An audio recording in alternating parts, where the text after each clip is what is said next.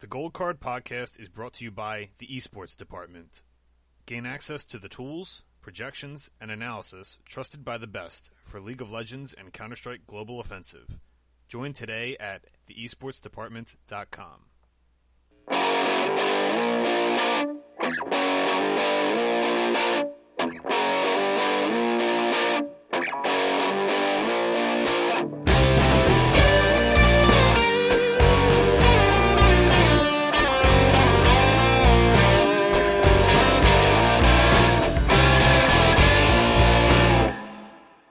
Welcome to episode 98 of the Gold Card Podcast. I'm one of your hosts, Vince Gelati at Gelati LOL on Twitter. With me tonight, the usual crew. We've got Chris Chung at Prime LOL. Guys, I was today year old when I found out that Neil is actually Asta. I don't know how I missed that. I am so T- sad. today I learned, right? We've got John George at the Esports Plug How are we doing, everybody? with the best background ever if you're watching this live on Twitch. Twitch.tv slash the esports department. And we've got Josh Roberts at Roberts number 49 on Twitter. That cannot unmute his mic, apparently. It's a work On screen, progress. I mean, on screen. you you- There it go. Sorry, I lost my uh my view. Sorry. There you go. There you go. Um, so LEC regular season's done. LCS uh, first part of the regular, the full season regular season is done. LEC playoffs start next week for spring. LCS mid. I'm going to call it the mid season invitational playoff or the MSI playoff because it's not playoffs for the full season. Just a remi- reminder for people. So that starts on Fri uh, Saturday. We've got week nine and ten left in both the LCK and the LPL. We got a playoff picture starting to come into form, starting to calcify a little bit here in those leagues. Then we got a couple of news pieces we're going to touch on. So, um, I guess before we jump into this, uh, any anything anything crazy this weekend? Any matches that stuck out to you as good ones? Any uh, underperformances or performances? I'm going to call John a god here. I'm going to bow down to him right now because the uh, forces of the universe informed him about JDG, and he was not wrong on that one. They Sometimes smashed. when you know, you know. yeah, there's something to that, man. I played a poker pot like an hour ago in this fun game that I'm playing in. This guy raised like thirty dollars, and I just said, "I appreciate this money you're about to give me," and then just called him with five eight, and then flopped two pair and got all his money. Oh my god, Like, you're such an asshole. Sometimes you just know. Sometimes you just know it's coming. Josh, Chris, what about you guys? How was your uh, your weekend in League of Legends esports and elsewhere? If anything else happened, Yeah, if you guys follow the show, you probably know that I never play Invictus Gaming slates, and uh, I played an Invictus Gaming slate, so I didn't. You know, my weekend was ruined. oof. The classic. You know, I, it was actually hilarious. I stayed up all night watching the game, and I texted you know one of our one of our more loyal viewers who I also secretly hate and also secretly love. It's a real weird relationship. Big Kev. And I was like, Kev, you'll never guess what I did today in DFS. And he's like, what? And I was like, I played Invictus and Afreeca, which are both teams I just absolutely hate. And of course, they both lost. It was just meant to be. It was meant to be. Like there was never any hope for me to win that day. But you know, I tried to break the curse. Oh man. What about you, Chris? How was your weekend? Uh, on the other hand, I think uh, Crownshot just gained another fan for helping me get a my first ever one dollar solo takedown. Ooh, got the He yeah. I did see that. that. I did see that. Uh, was it? I didn't see the actual lineup. I'm gonna pull this up right now. Actually, Yeah, it wasn't a fantastic like. Well, it's fantastic for me, but it's a solo takedown. I feel good about it. Putting a single bullet and vitality rogue stack for the last day.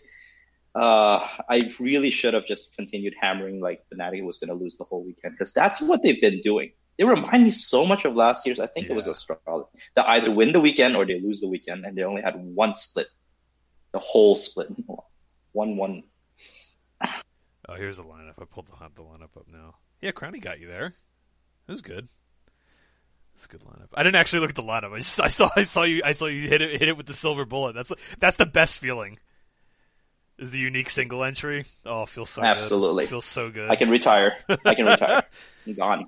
I'm I think I, I 100. think I've only done that like a couple times, maybe like over the over many years. So that's uh, always feels good. Always feels good. Um, we got a couple little news pieces. I think the the I won't call it the elephant in the room, but the big one that just popped in the last couple of days is that the LDL, and I guess is the theme of John's background here, the LDL, which is the uh, developmental league for the LPL, which is like the LPL's academy league, more or less. It's like an extended version.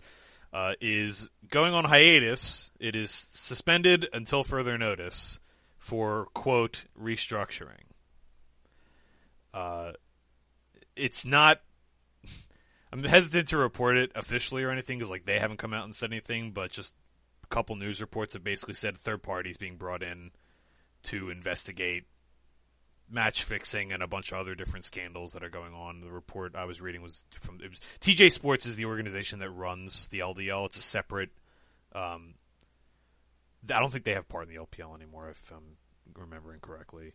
So um, I'm just double checking that. Yeah, they're they're not involved in the LPL. I know they are. They do organize the LPL as well. So they're bringing a third party in to investigate management, coaches, um, contact with players. Uh, a lot of this is stemming from a bunch of match fixing allegations. Also, a couple teams uh, either no showing or not reporting substitutes correctly. Just a lot of like stuff that's either shady or just like like terrible management and organization in general. So they are putting the whole thing on hold indefinitely. They they haven't said how long it's going to be. So um, yeah, I don't know how I don't know how much more we're going to go into this because like that's about all the details we have. Any comments on this? Yeah, I mean we've the LDL has definitely been a place that has been like a focal point of cheating scandals. Um, we've definitely heard a number of things over the years from the LDL. China, as most people know, is kind of probably one of the worst markets at the moment when it comes to like possible cheating scandals and stuff like that. Uh, so it seems like they want to clean it up, make it make it much more professional in, in many ways, not just cheating scandal stuff, but like you said, you know, they want to make sure the teams are acting professionally and having correct rosters and treating their players correctly and and that's good. I mean, that's all stuff we want to see in the scene. Yeah. So it seems like it's an overall good thing, and it isn't. Even though I focused on the cheating scandal thing here, it's uh, that's definitely not like the entire thing of what they're trying to do there. They're yeah. just trying to make it very professional and not a super amateur league. They want to be able to have companies put money into the LDL and money into talent development. And in order to do that, you need a pretty professional system down yeah, there. So my, my, guess would be that that it was starting to get to the point where like maybe sponsorships were backing out because they didn't want to have anything to do with this kind of thing. And like I'm sure there's stuff that we're not privy to. Maybe there was more going on that we just haven't wasn't reported or we haven't heard about, or there wasn't a suspension served or anything like that. But yeah, I, I think it can only be really be a good thing. Josh, Chris, thoughts? Yeah, I kind of just holding judgment until we get more more detail on it. But hopefully, yeah. I mean, I don't think it's if they thought the league wasn't up to standards, then going taking the effort to fix it, I think, is always going to be a good thing. I don't have too much thoughts since I don't follow the the scene too much, but it's certainly hopeful that if they do clean it up in the proper way, that it will be better for talent development. Yeah, agreed. Um, this was kind of a meme news piece that we put on our itinerary here, but uh, Bando was removed from the global contract database. John, your thoughts? The biggest, the biggest run it down player in the history of EU Masters might not be making an appearance this year. Uh, that was one of the most like Bando's teams were some of the most like insane stories of like a team absolutely like doing fantastic and crushing, despite the fact that one of their players was like clearly running it down every game.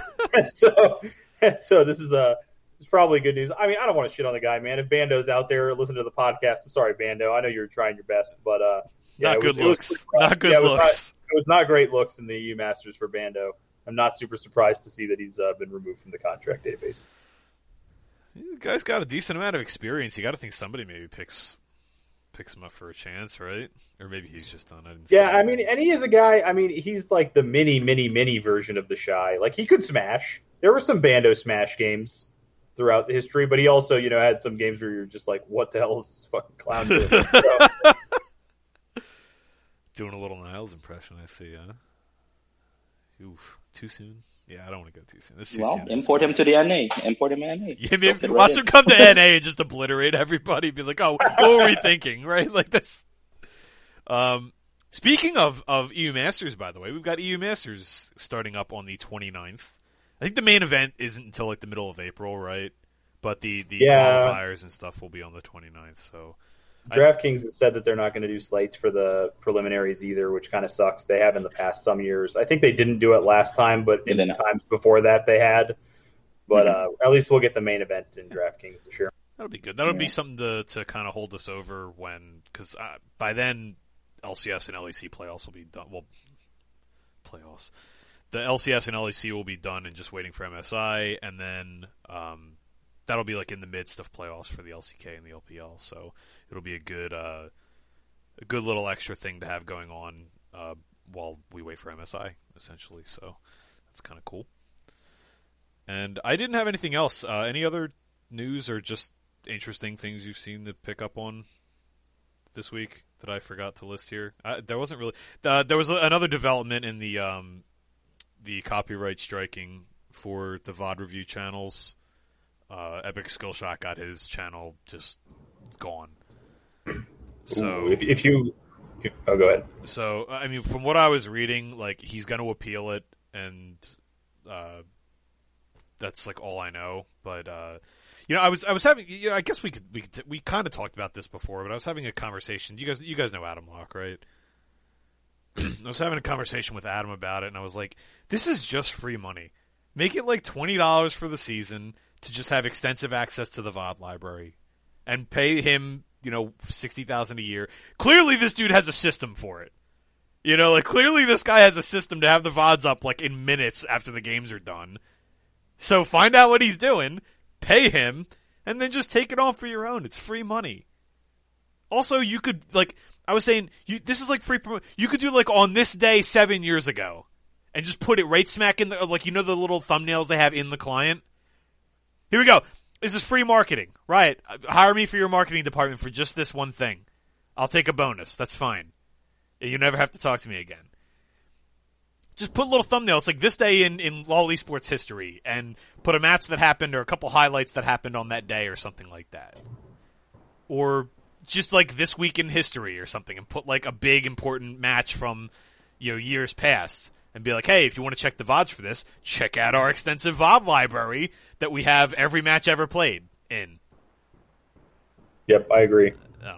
It just seems so free to me. Like I, it's so frustrating that they don't have something like this in place. It drives me up So- a wall.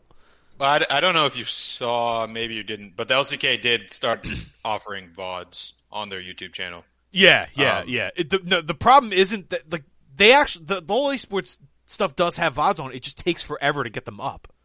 That's the problem. Mm. And the website itself, half of them don't even work. Yeah, that I, that crap thing is crap. yeah, it was. Um, I think I, I don't remember. I, I saw Tim Sevenhuysen respond to a tweet about it, but he was basically saying this is a good step in filling the void that was left. So I generally trust his judgment. I didn't look too deep into it because Yeah. I I didn't care that much, but I think they're trying to at least fix the problem that they created. Yeah, I, I is good. just like it makes my, my gut instinct on this was oh they're probably working on something that's going to come out in like a couple months or something, and that's why they wanted to do this now or something. But maybe they're not. I don't know. So anyway, I just wanted to. There was to uh, good. another drama bomb piece Uh-oh. that dropped today as well. And uh, I, I don't have any side in this, but I thought I would at least mention it because it was kind of a little drama bomb that got dropped on Twitter earlier today. So you know, for a while, Riot has been in the middle of a lawsuit where they were getting sued for uh, for sexism, basically, Yeah, and specifically Nicolo. Laurent, who's the CEO of Riot, was getting sued by a former female employee for sexism. Today, somebody from Riot dropped the official case details uh, that they were allowed to. Like all the people at Riot were It's given public. a copy of the yeah, and they they dropped an official the case details, and it showed that the lady that's accusing Nicolo Laurent. Uh, like offered a bunch of people money to testify on her side who had previously in the conversation said that they never experienced this and she said if you say you experienced it i'll give you money to testify for me and some other similar things to that. So I don't have any side in this because I don't know the details, but it's definitely going to cause a lot of blood spat, blood Yeah. splatter on Twitter because there's been a lot of people that were really vocal on both sides of this leading into this dropping. So probably going to be a lot of drama revolving around that. Kev's like LS versus Casual. I'm not going into this. Oh yeah. All, all I know I'll is just say I'll say Michael All I know Michael is- put out a yeah. pretty good video explaining the good and the, the pros and the cons, the different ways of thinking about things, and I think he did a pretty good job of um, really touching on the thought process going behind both sides and why both sides can be right and both sides can be wrong. So And I'm going to drop my video very soon here, uh, showing like the metrics: uh, height, weight, uh, reach advantage. We got to know who is the favorite uh, to make a line oh, for for the, the fist boxing. Uh, uh, so Yeah, are, the are you doing So are they I'll doing drop- MMA? Are we doing kickboxing? Are we doing traditional Um, boxing? I think we go MMA for these guys because I feel like it's going to be really funny watching them like roll around on the ground. I feel I like got the, Ca- I got the- the angle. Yeah, I feel like I feel like Caedrel's a minus one fifty favorite was my initial reaction, but I'll, I'll drop the wingspans and uh, and everything later so everybody knows what's going on. it's a little bit it's a little bit tough to make a line for because like you know if you judge by just League of Legends champions that they like to play, you know like obviously like LS is known for like trying to you know theorize like the Soraka gameplay and stuff, but he does play a lot of Cho'Gath, who's And just Annie. like a big old beefy boy. You know what I mean? Yeah. You know, and he's got Annie, who's got the Tibbers on his side. You know, like Caedrel did used to play like you know the tanky junglers and stuff, but I don't know, man. Like Caedrel strikes me as like a Skarner, but then you have LS who like could be like a Cho'Gath, so it's like. Man, I, I mean, you got to lean Cho'Gath in that battle, so it's really, really, really tough to. All right, I, I'm done. and on to the slate with that. so uh, I'm gonna we're gonna we're gonna keep trying to do this day by day thing because I, I think it works. I got some positive feedback about it. Um, we'll, we'll we'll try it out for a little bit, and if it ends up you know there's more feedback the other way, that's fine. I think it's easier to talk about the context of DFS for a day, like a slate of games, like per slate. I, I'm gonna go by day. I'm not gonna go by slate because I'm that'll that'll screw my brain even more. Maybe we can try that again in the future, but. Um, so Friday, uh, in the LPL and LCK, we have week nine. So we have two more weeks left in each of those. So I think I believe there's eight matches left in each, if I remember correctly. I think it's four and four because they're not doing any more uh, three match slates on the LPL. So I think we have it's eight matches left in each. If I'm, oh no, it's sixteen in each. Yeah, 16 It's in each, right? Yeah. two weeks. Yeah, I'm, I'm, I'm Four more that- days of two Arithmetic is difficult. Sorry. um, so playoff picture starting to calcify. Like I said earlier, uh, I'll just real quick. We're gonna do the LPL first, but I just want to real quick to, uh, run down the LPL. The LPL has seven out of the ten positions locked for playoffs. The actual seeding, no one is locked yet. The top seven teams all have so JDG locked with their previous win, so they're actually with a loss this morning, I believe, right?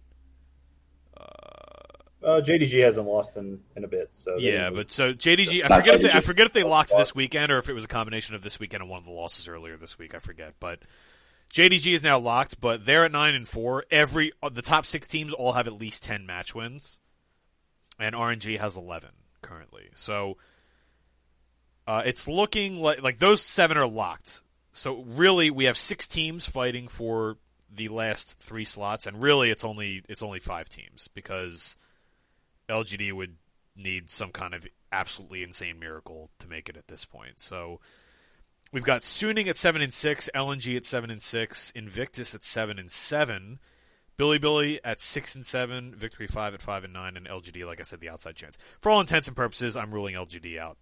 Um, they would. Somebody showed me like what it would have to be. It's like literally they have to sweep. Like they cannot lose a game, and then they also I think need LNG and Suning to lose out or something like that. It's kind of crazy. So, um, that's the playoff picture. It's some of these th- teams have different strengths of schedule. Uh, I know Invictus. I think Invictus are probably going to get in. The way I'm looking at it, like they have Victory Five and LGD as their last two matches, and they have like four days off here.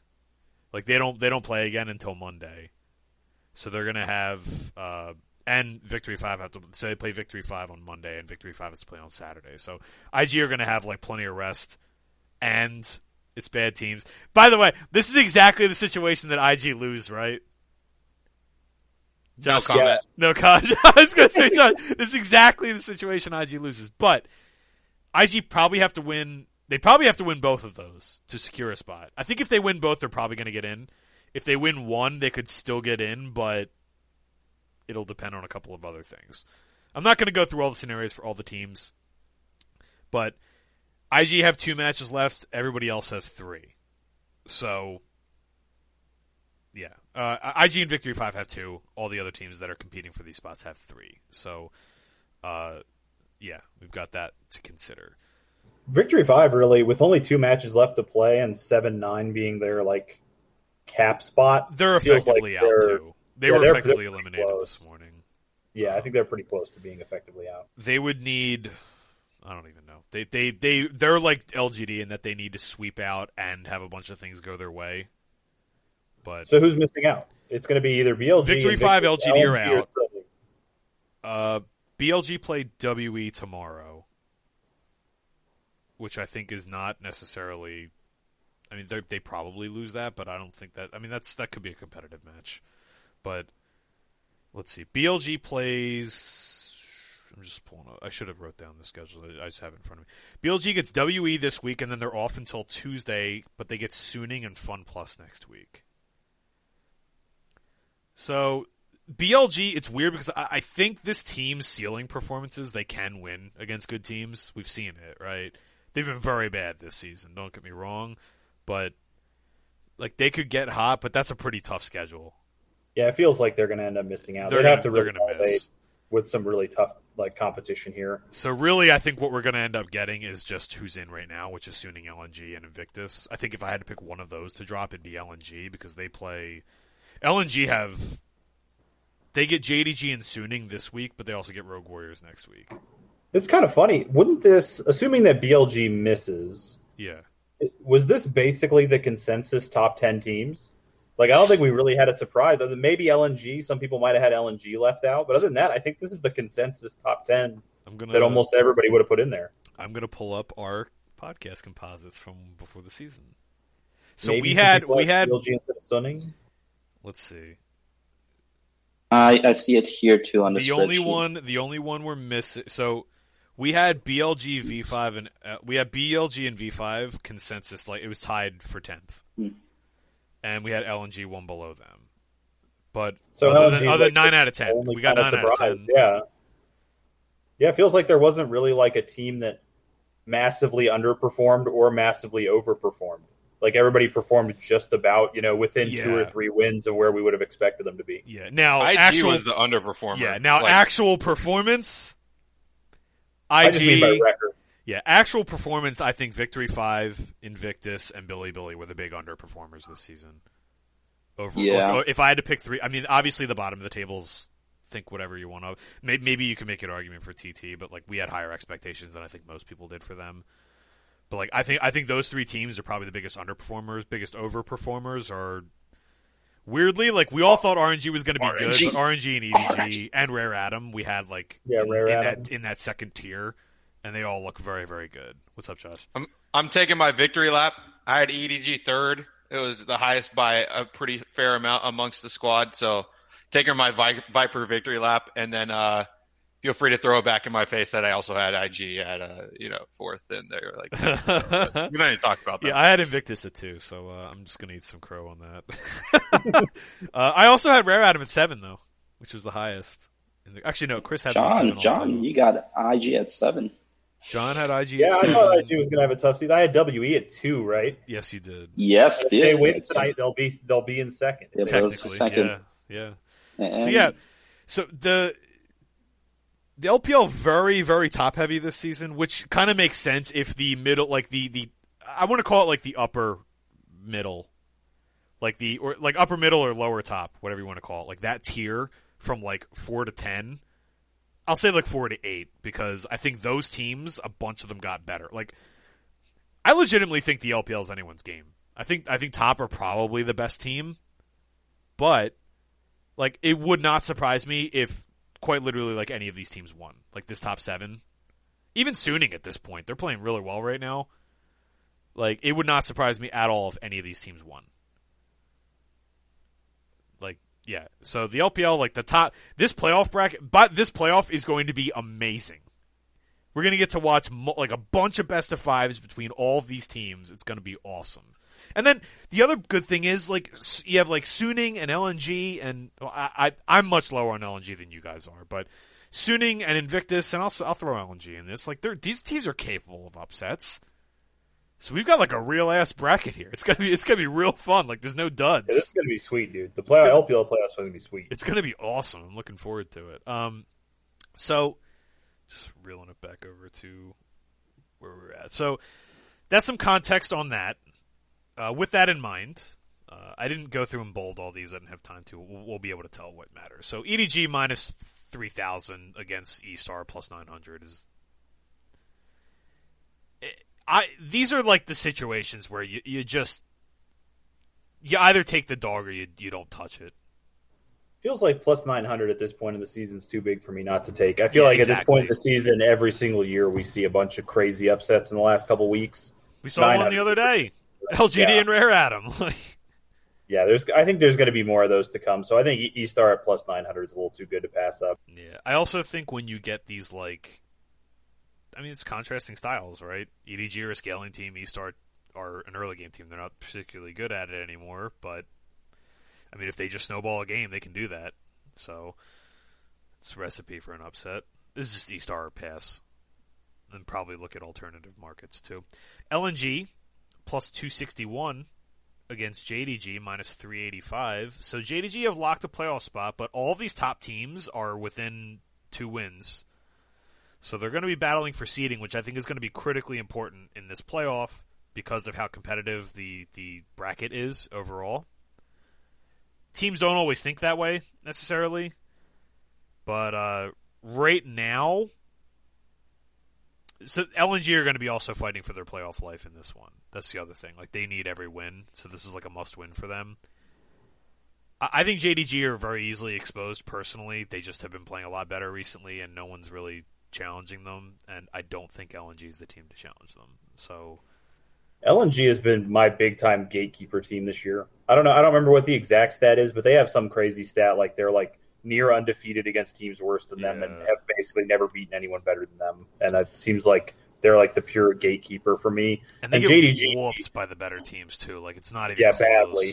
So And JDG's stock is on the rise for me. I do think they've been playing better lately. Not not last year's JDG well, but they've been playing better lately. And uh, I, I could see JDG just 2-0ing here. Yeah, I, I, I think it frustrates me because like I'm I'm gonna back JDG here and I'm gonna back the 2-0 also, and they're gonna throw a game by just losing a Herald fight.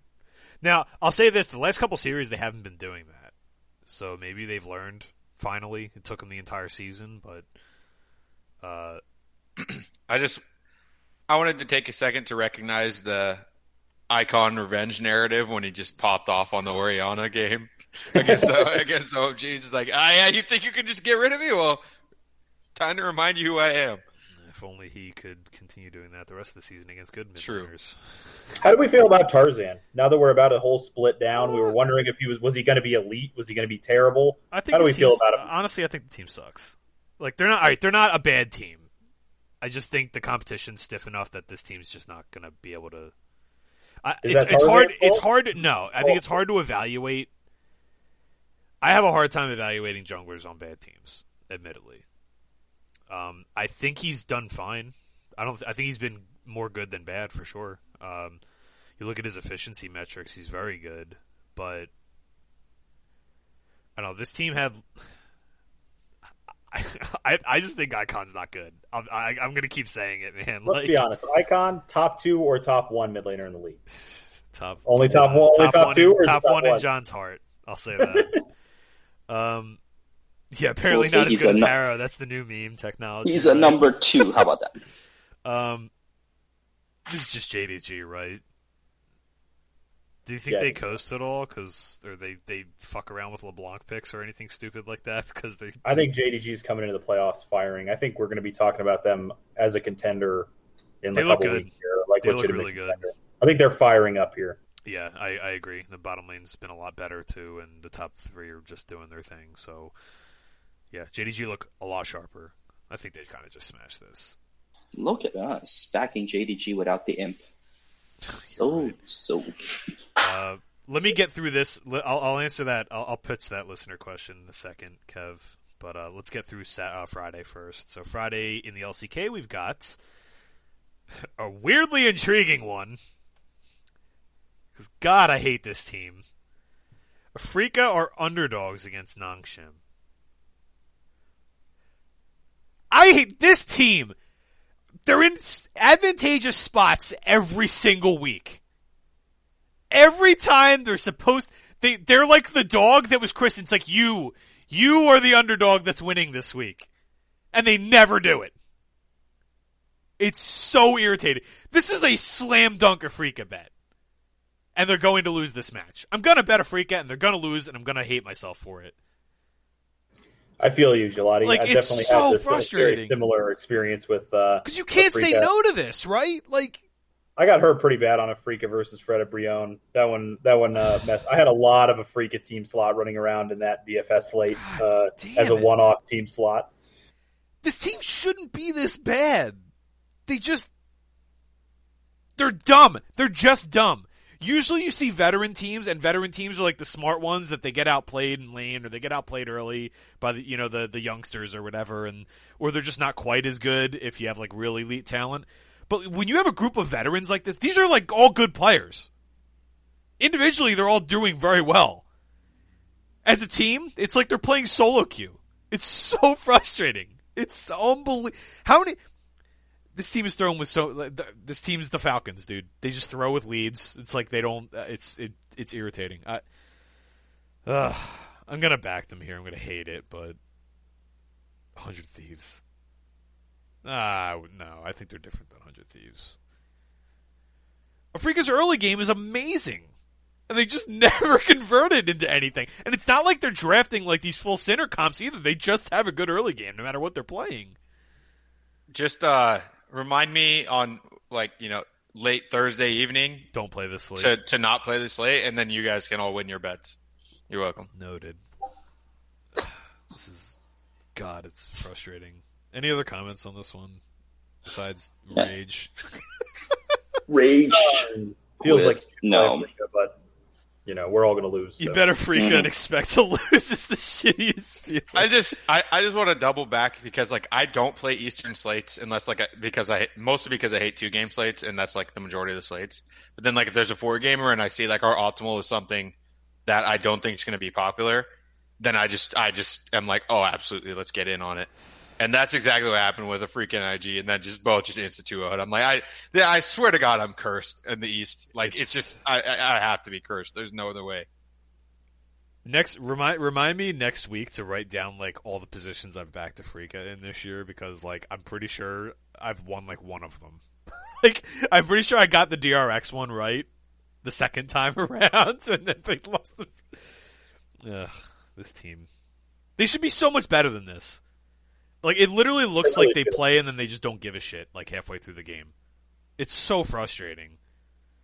Um, this is another intriguing one. So playoff implications or playoff seeding implications here. We've got T1 minus 256 against DRX plus 185. T1 played the good lineup and smashed Gen G. Who would have knew? Who would have thought? Are they just locking it in, Gelati? Is it just the old man squad, the original lineup coming back to smash everybody? Is that what we're going to see? Every time I think I have a grasp on what they're doing, just assume you don't. It makes perfect sense. To be like, oh, yeah, you know what? All right, we let the kids run a little bit. Let's let's. It's time. It's time. We're at, so actually. So here's the thing. They actually locked a play. They actually locked playoffs with that win. So now they might go back to messing around again. Probably see some players from Challengers Korea next couple weeks, guys we haven't even heard of before. Yeah, they're probably gonna smash individually and then lose the game. That's what's gonna happen. Like, uh, I don't know, man. Like, I do think this is probably a T one bet. I'm gonna take a quick look at like. Uh, do you guys like? What are your thoughts on this one? Because I'm gonna quick pull this up and see what it looks like. T1 minus one and a half feels pretty good to me. I re- uh, T1 if they if I mean it's so hard to say if we don't know what they're going to do, but yeah, I think if I they're think it- rolling out the old man squad again, it feels like this the minus 1.5 is pretty good. Yeah, they're gonna they're gonna destroy this team if they run Teddy and Faker. I think it's so weird, isn't it? That like they they just have this stable of absolute studs. You know, like all of these players individually are amazing. It just doesn't always work together when with certain iterations of it. That's what it seems like, right? And you got to think they're getting hurt too by the fact that they have to like switch playing time around in scrims and stuff like that. Teddy Teddy actually finally came out and said something. I don't know if you saw that last week. but like Teddy was interviewed by someone and basically said, you know, yeah, it's in so many, in the most polite way possible. He was like, yeah, it's fucking with our practice. Like that was, he was like, yeah, it's uh, you know, it's pretty tough to get any kind of chemistry or momentum going when it's constantly changing all the time. Yeah, it's like. I think I also heard that from the one guy who had no fear about being replaced, Keria, in his uh, interview with Ashley too. It's like this is this is hard for everyone, Yeah. and again, so polite, but you know it just in the back of their mind. It's like this is stupid. Yeah, this is model makes this a sixty-eight thirty-two for T1s. This is probably value on them, I think. Uh, yeah, I guess if they run old man T1 lineup, I'm interested in a minus one point five. yeah. Old, old man T1. That's a really nice value at plus one twenty-one. I wish we could make that pick of the week. Uh, We're gonna make pick of the week. Everyone's gonna lock it in. They're gonna sub everyone out after game one. It's gonna be like, what the hell, dude? Actually, that was funny. So, uh, one of the submissions for pick of the week this week was like a bit of a meme pick from uh, AVH2AG, who's always a, a, a fun contributor in the esports department Discord and always contributes pick of the weeks for the show. He says T1 mid series sub on Friday at plus 100. I, he called this. He called this conversation way before it happened. That's like God mode, dude. um, let's see. The so we don't have anything in the LEC, and then the LCS is Saturday. So that's the Friday slate. I wanted to do oh, oh real quick. Um, Kev wanted to know.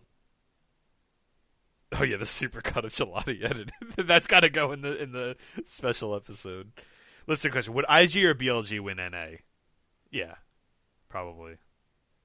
Yeah, I think that's not even. A, I think BLG would smash North America. Yeah, uh, you know, but admittedly, they could lose in the playoffs to somebody. But I think if you put them in there for the regular season, I think their record would be very good. You know, back in the day, this used to just be like the softball, and people used to hate on me so much for saying like tenth place LCK would beat like all of Europe and all of you know North America in, a, in like a full season. And people used to hate on me for that, but this was also seven years ago. I do think the Western teams are a lot, a lot better than they used to be over overall. Like the regions themselves are like a lot better. Like we get to, we meme on NA all the time, but make no mistake, if you go back and watch some old LCS, it's way better than it used to be. Trust me. Um, I, I think both those teams would be favorites to win. Maybe not against like Liquid, Cloud. Nine. Maybe the top teams would be interesting to see that matchup. I think. Yeah, Invictus. I feel like Invictus is a favorite. BLG's like a top two or three team that's going to contend for the title. But like a team like RNG or EDG, I think would be a like very good size favorite to win the LCS. Yeah. Uh, you know, you got to you got to remember, Kev, that like he says, "How bad are we?" You got to remember too that like the player pool's a lot smaller, and they have systems that have been in place and successful systems. And I'm not making excuses for NA, but yeah, like you you really can't be that upset that they'd be favored. But I think it's it's reasonable to be a little disgruntled. I'll give you the disgruntled. Um, 100, 100 CS up at five minutes. I wish that was possible. That got me on a side topic I wanted to look into, but I'll I'll talk about it a different time. Um, Saturday, we've got Victory five plus four thirty two against FunPlus Phoenix minus seven seventy. So there's a chance Victory five are eliminated by the time this is played. If LNG win or I think if LNG even take a game, I'm pretty sure they're going to be eliminated if I'm. But I would assume Victory Five are going to show up and play in this game. They got absolutely whooped by Top Esports this morning. Like it was a biblical beatdown. It was it was it was pretty brutal. Uh, I did like that they went back to like what worked for them. It, they just got whooped on by Top. Like that's all they did. Like it was good seeing them actually go back to something that looked like a V5 draft. But yeah, yikes. That that series was a blowout. There were what like 35 kills in 20 26 minutes or something in the second game. Yeah, like- monster numbers. yeah, it was uh oof. The top esports are good, so I'm I'm not even gonna hold that against V five, but uh they've dropped nine games in a row now. a real midseason fall off from them. They were looking like a playoff team for a lot of the year, not Dude. necessarily in their play, but in their records and stuff like Dude, that. They were really they like they were gonna do it. stopped being themselves. Like, I, want to know what happened in scrims with this team because something must have happened where they just could not win a game. So, like, we all know Vic- Victory Five are, are their all-in early game team. That's just what they've they've shown us before that they can play scaling. Like, if they have to, like, they have that in their toolbox. They're not very good at it. They're like a they're like a C minus at it. But they, you know, if they're really pushed to do that, they can do it. They played some more over the summer. Like, we saw some different things from them. But by and large, this is an early game team. That's what they're good at. And they just stopped doing it and they started losing. So I don't know if like they were just getting whooped in scrims or I don't know if the coaching staff or team was just like you know, look, long term we're going to have to learn how to do this and we might as well do it now. Like I don't know what was going on there, but like when they're not themselves, like when they're not playing that kind of stuff, they're not playing two gankable lanes or two two or three lanes with Prio for like an Italy or an Olaf or something like that, then I don't want anything to do with this team. You know, like they they clearly are not comfortable with it. So I don't know. FPX are going to be battling for a number one seed potentially. They probably just smash this match, right? FPX are like also a really good early game team, so I don't know if, if this is exactly who you want to be up against if you're going to try. Feels something. like we might be seeing some mental boom from Victory Five as well. We've seen that a lot of times when teams go on these big losing streaks. A lot of times they just continue to lose. We expect them to bounce back, and then they just keep losing because they're you know not their head's not in it as much anymore. It's uh, captain season. Oh, wrong team. I'm an idiot. Right. Captain's on the TT. Yeah, I'm thinking of. uh Yeah, he's on TT. He used to be. I think he used to be on defense. Y four. Oh, Y4 Trigger, Y4 Y4, Y4 is playing tomorrow. Y4 is playing tomorrow. So, or they he played today. Sorry. Um, No, he played today. yeah. Yeah, today. Um, it's got my writing all messed up. a little crossed up in my head here. Um, this is probably just a FunPlus smash, right? Minus one and a half. I don't know. They could be coasting a little bit. Uh, just I guess I guess the main talking point here is like, what do we think of? I think Beishang's looked actually pretty good. I know they Yeah, haven't they haven't they've lost some matches, but he looks pretty good to me. He looks solid. I think he's a downgrade from Bo, but not like he's not going to kill the team. He's not just going to be like a you know FPX is dead now because they have one. Yeah, I'm gonna go ahead and say this right now because I'm guessing Bo doesn't play another game, but Bo is gonna go down in history as an undefeated player. Never lost a game in his career, so don't look at Bo's numbers and be like, "Oh, look how good this guy is," because he went undefeated. So that's really that'll really jack up your averages in case you're ever wondering. Um, did have some absolutely bonkers numbers though, so. Yeah, and then if you play ten games in your career, you never lose, and one of your games is like a nineteen kill Olaf game, then okay, like, yeah, I agree. He's good. He's definitely really good. He was one of the best, you know, he's one of the best junglers in the LDL. So, yeah, FPX championship contenders. I think so. I put them in like the second line of championship contenders. Not not in my first group that I think are the most likely, but like right at the top of that next group. I don't know. I kind of think. I think they're in that top group. Uh, we'll we'll talk about that in a little bit. Um, RNG plus one twenty seven. Top esports minus one sixty nine. This uh, top esports have taken some money in this already. They this opened like minus one forty five. That's where I The books it. are the books are fixing top esports after that top esports EDG match. Every single person I know was just like slamming top esports in that match, and we were all right. So uh, it, it seems like the books have finally kind of fixed them a little bit, even though their record's not as good. Yeah, top are very very good. Very very very good. Remember, I mean, we talked about it. We were like, look, top have like. They played like three fewer matches than anyone else at one point. We were like, they're, they're just going to go undefeated the rest of the season and end up in first place, and everyone's going to be like, wait, how did this happen? every once in a while you get like I, I've had this happen like at least a couple times every season where you get informed of something to pay attention to because of DFS. And there is something with top esports that I was informed of because of DFS in the last few weeks, which is JackeyLove is scoring terribly. Yep. Which means his kill participation is super low compared to other AD carries in the league. And that's kind of interesting because traditionally JackeyLove was very involved It was involved, yeah. throughout his throughout his like history. He was a high kill participation AD carry who was very often like basically frontlining these fights, trying to out, outplay people. And he's been very reserved in their last few matches. So I wonder if uh, if that's good for them, bad for them, something they're doing on purpose, just something that's happening. Maybe someone just said, "Yo," smacked him upside the head, and be like, "Stop inting," because he would have, you know, he, I mean, he still has had his moments where he's just like gonna try to do a JackeyLove thing, and he he's too much too eye boy and not enough. you know, it's Yeah, th- those are the two spectrums of aggressive AD well, carry. both of them, they, they the two of them are cut from the same jib. You know, like it's it's Yeah, for sure. he is like still. He is like basically the league average in kill participation for AD carries. I'm looking at it right now. It's But uh, Yeah, much, lo- but much lower than he's been No. in his career. That's the thing. You're on point though. If you if you kind of like bracket from the break on to now, JackeyLove's kill participation dropped to a 61%. Everyone else is above 60. I mean, 369 is Yeah. a 62, 67 for happens Carson. Yeah. It's what happens a lot at the end of the season is you start getting these average numbers that aren't actually that accurate anymore because the the modern stuff has Exactly. changed versus the early season. Because early this season, JackeyLove was a nut scorer. yeah. It's only been in the last like month that he that he really slowed down on his kill participations and stuff. Yeah, he's uh him and him as well are still he how good has he been by the way? He had a great series. I mean, obviously it's victory 5, but he had a great series this morning. I thought he hard carried that series this morning.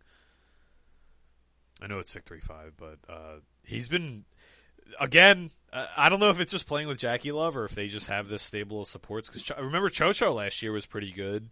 Like as the year went on, Yu Yanjia better was good. Yu Yanjia was good as the year went on. Like maybe it's just JackeyLove. I don't know, but um, I, th- I mean, they're still the best. th- th- They have the best goal differential, the best, you know, CS differential, the best XP differential. Like, they're still absolutely destroying the bottom lane.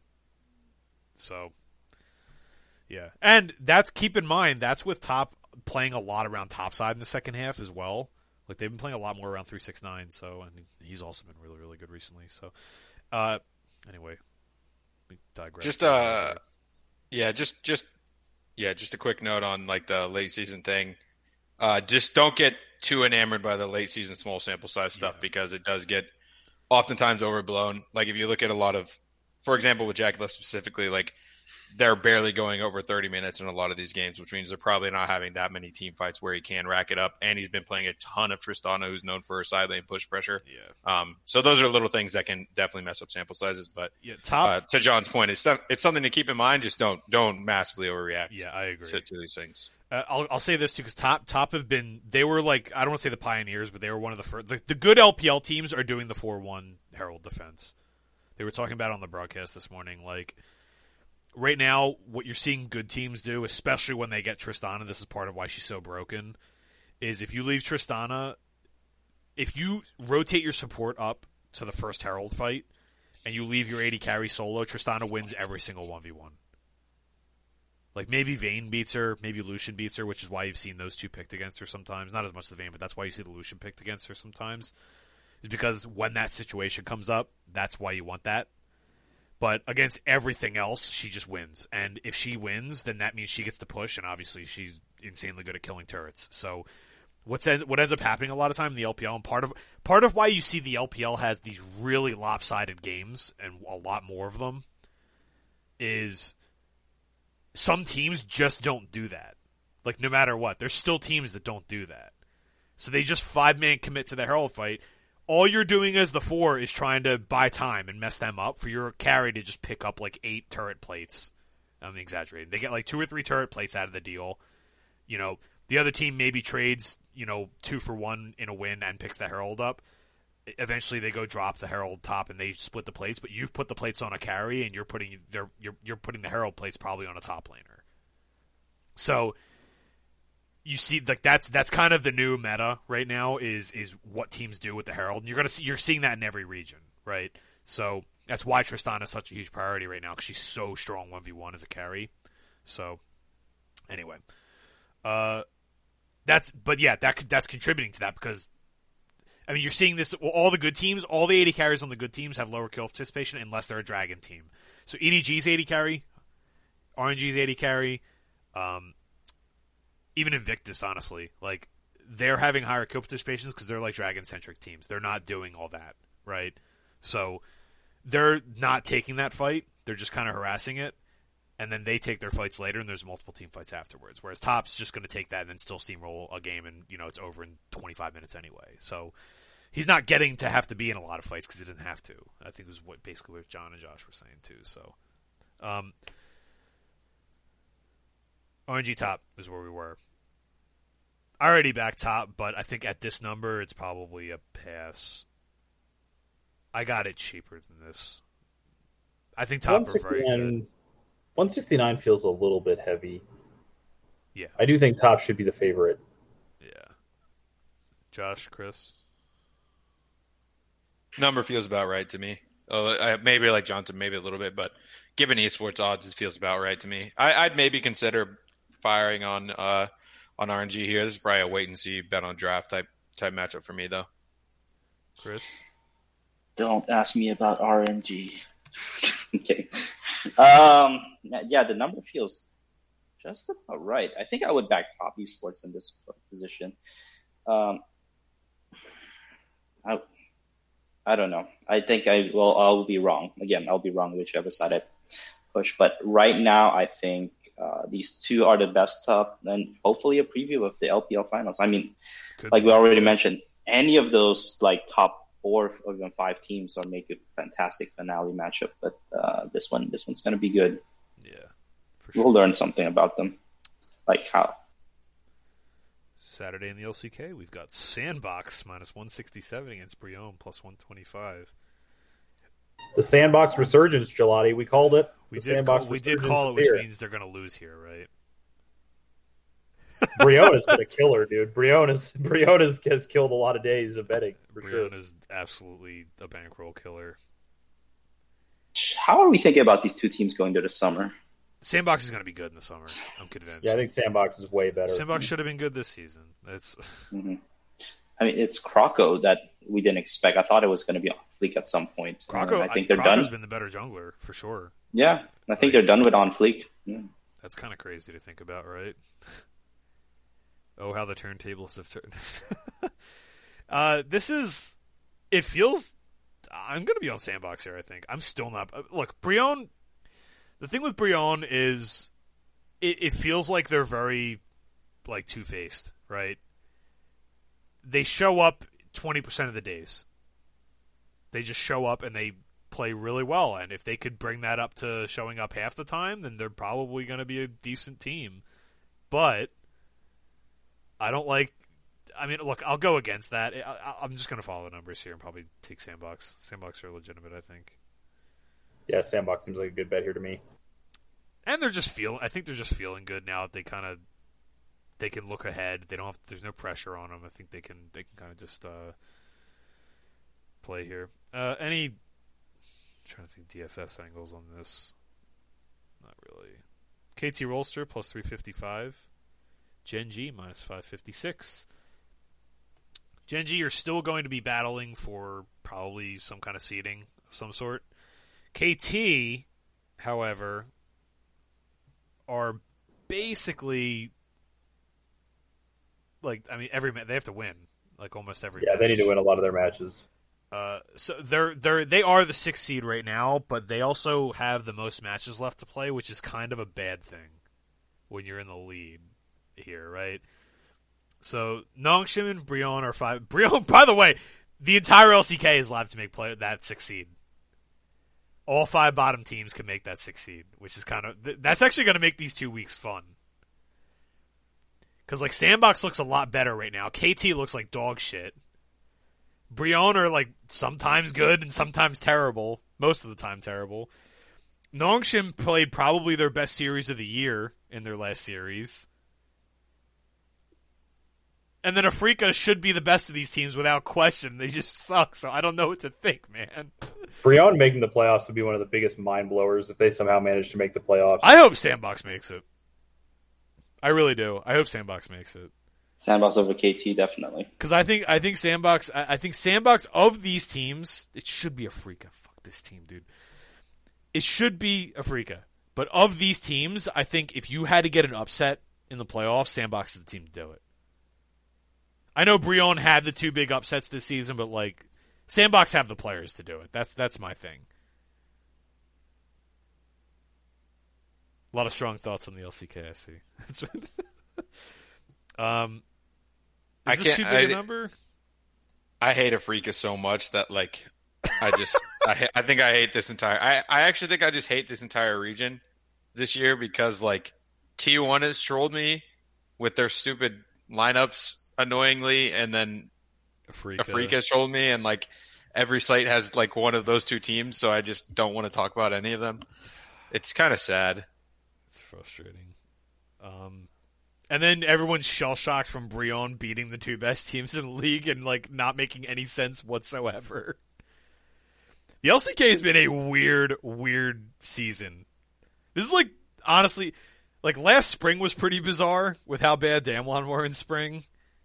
This season is is like actually like good or bad doesn't matter. Like bizarre, that's this season. Nothing makes sense this season. The LCK, besides Damwon, are a good League of Legends team. Like that's the only thing that makes any kind of sense whatsoever. And even they lost to Brion, so who the hell knows? So, um, this is probably just Gen G smash, but KT are going to be up against it. Maybe maybe they pull out something weird. Gen G's had a couple tough series too. Yeah, They haven't been unbeatable in the second half of the season here. They they lost uh, two of their last three matches 0-2. So yeah. Yeah, there's also maybe like some like lethargy setting in too with with I mean Gen G are in but they can't they Damwon's locked into first so they can't catch first place yet. And now Gen G versus HLE is the battle. Second place, uh, Gen G and HLE. yeah. Um it's just going to be a matter of like it's tough to know these teams motivations too. Like do they care now that it's not the gauntlet system anymore? Like maybe they just care about getting in. They don't give it you know they don't give a hoot who like I'm going to look at the playoff bracket right now because I don't think they do a draw.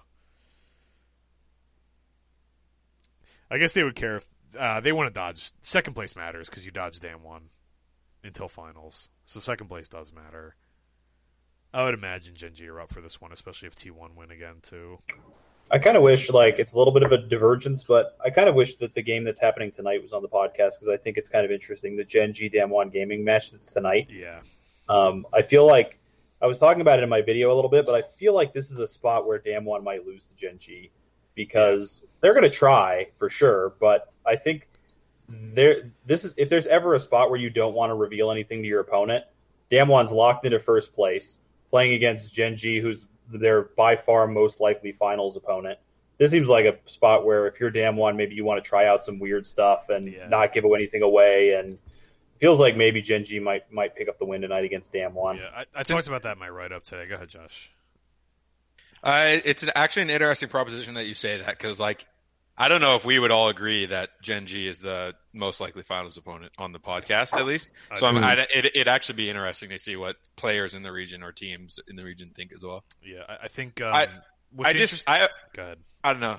I just have, a, I have a sneaky suspicion that the way that, for example, Vince, that you feel about Sandbox is how most of the top teams in the LCK feel about T1. And to me, that that would mean that they're probably a little bit more scared of T1 personally. But Yeah. yeah, it could be incorrect. It's just yeah, the other thing is like kkOma teams historically have not really. It's so weird because like they it, doesn't it feel like Damwon are intentionally just not they've just played vanilla the entire season. They haven't shown anything spicy whatsoever. Like maybe a couple things, right? Like early in the Yeah. season, BeryL was playing as Pantheon, but that's not spicy for them, or not, not like that's not new for them. Right. So I like think I had that. Yeah, kind of had that in my write up as well. In the early in the season, that it's really just play to win. Doesn't matter how not uh, how ugly it looks. Uh, the few last games that they did play seem to up some of the fighting, the tempo. It's a little bit of excitement, but honestly, if you don't push this team, they're not gonna push the matter. yeah, They're that- just gonna win through like, uh, you know, old LCK style. That's the that's the vibe I get from them. Is like this is this is a very kkOma team. And I know people hate the way he plays, but like I, I've been writing about this a lot. But um, one of the things I, I've been trying to I've been trying to eliminate some of the variance from games by cutting out like kill gold and talking about kill agnostic economy and adjusted adjusted goal per minute and differentials and, and win adjusted stuff. And Damwon right now have like an they have like almost an 1840 agnostic gold per minute, which is better than all but like 11 teams in the world, like without kills. So the fact that like this team is just grinding people to a pulp like Griffin style and not having to show anything, they're just they're just showing up and playing preseason defense and just destroying everyone is kind of terrifying, right? Like it's like I don't know, but th- that makes a situation like this interesting because maybe they just continue doing that. They have no reason to unveil like unveil anything. But maybe they want to throw something just because they can. Like maybe they want to throw a curveball that makes Gen G think about this in two weeks or whatever, right? or they want to make other teams be like, "Holy shit, we have to respect this Urgot top" or something like that. You know, like I don't that that's possible. It's really tough to determine how they want to handle this match. Like my gut tells me that they're just, they're going to take this seriously and this is going to be a try hard match tonight. But I don't know. This is also not on the podcast, so um, we're gonna we'll include it because it's interesting. I think those. I don't know. Do you do you guys think those two are the best teams?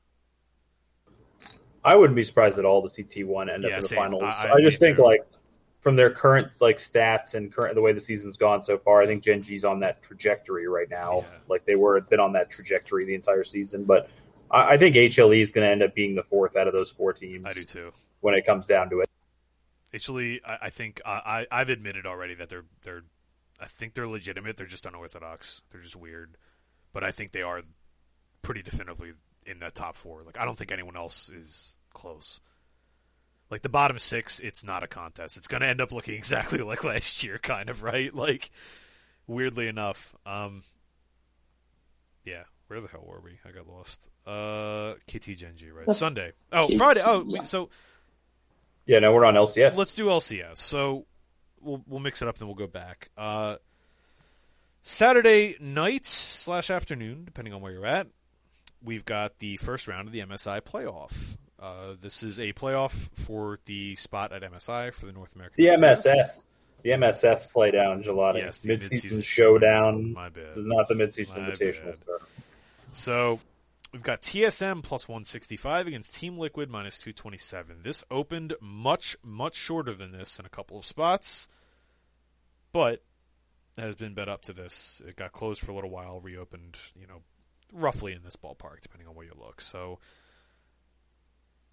uh, Look, I, I think Liquid are the best team. I think they're going to be extremely difficult to beat in a best of five, but this price is, I don't know. I think TSM might actually have a shot here. Yeah, this is interesting. The line has moved a lot. I thought the opening line The was opening line pretty was soft. was Team Liquid bettable for sure. Yeah. It's moved a little bit.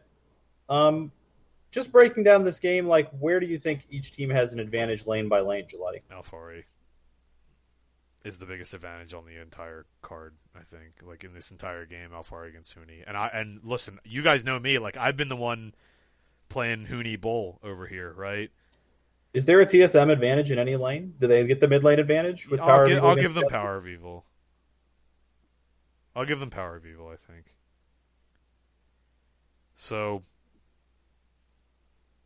yeah, I, I, I just think Liquid are going to be so difficult to beat in a best of five, dude. Like the the quality of players, they like they're just going to top esports people in this league. Good coaching too. I think they have good coaching. They make good adjustments. coaching. We've seen them make good adjustments already this year, in like January. Like in a couple of those series, the C nine series, right? Like it was looking like C nine were going to bring it back or whatever, and then they just made they they figured it out mid series. Like I, it's it's going to be so difficult to beat just the overall quality of player on this team in a five game series. I think. Like I, I think TSM and Cloud Nine are capable of doing it. I think. I think Hundred Thieves or EG could do it on the right day. But it's I'm like talking myself into a liquid position. The thing with liquid you got to remember is like their their stats don't look tremendous, but uh, do, do we all agree that they're better than what their numbers say? I don't Yeah, want to say they were clowning the around, team. but They're the best team in the league for me right now. yeah, No, there were clear signs that the, some of the drafts was a little bit wonky, and that's experimentation going on.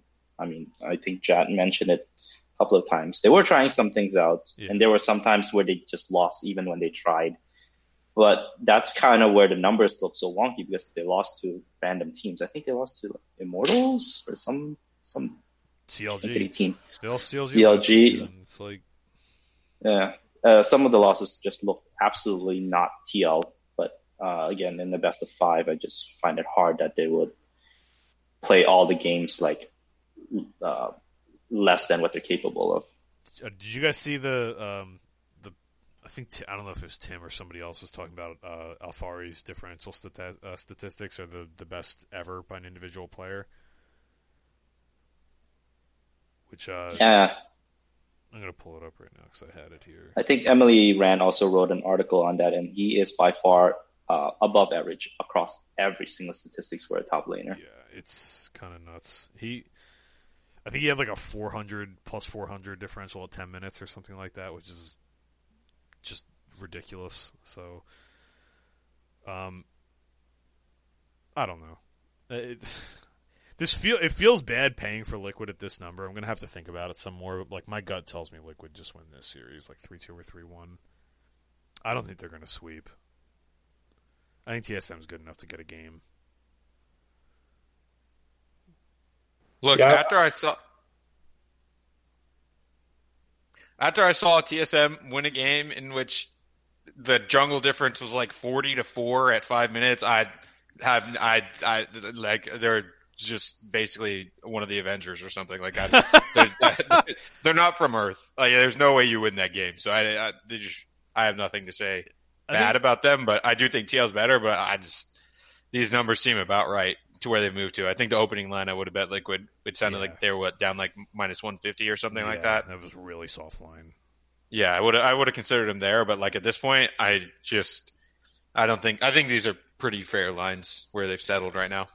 I wonder, like, I mean, T- T- Poe is going to have to have a hero performance. I think that's that's. I just the- wish one of these teams had Sven, so it'd be so easy to bet against it.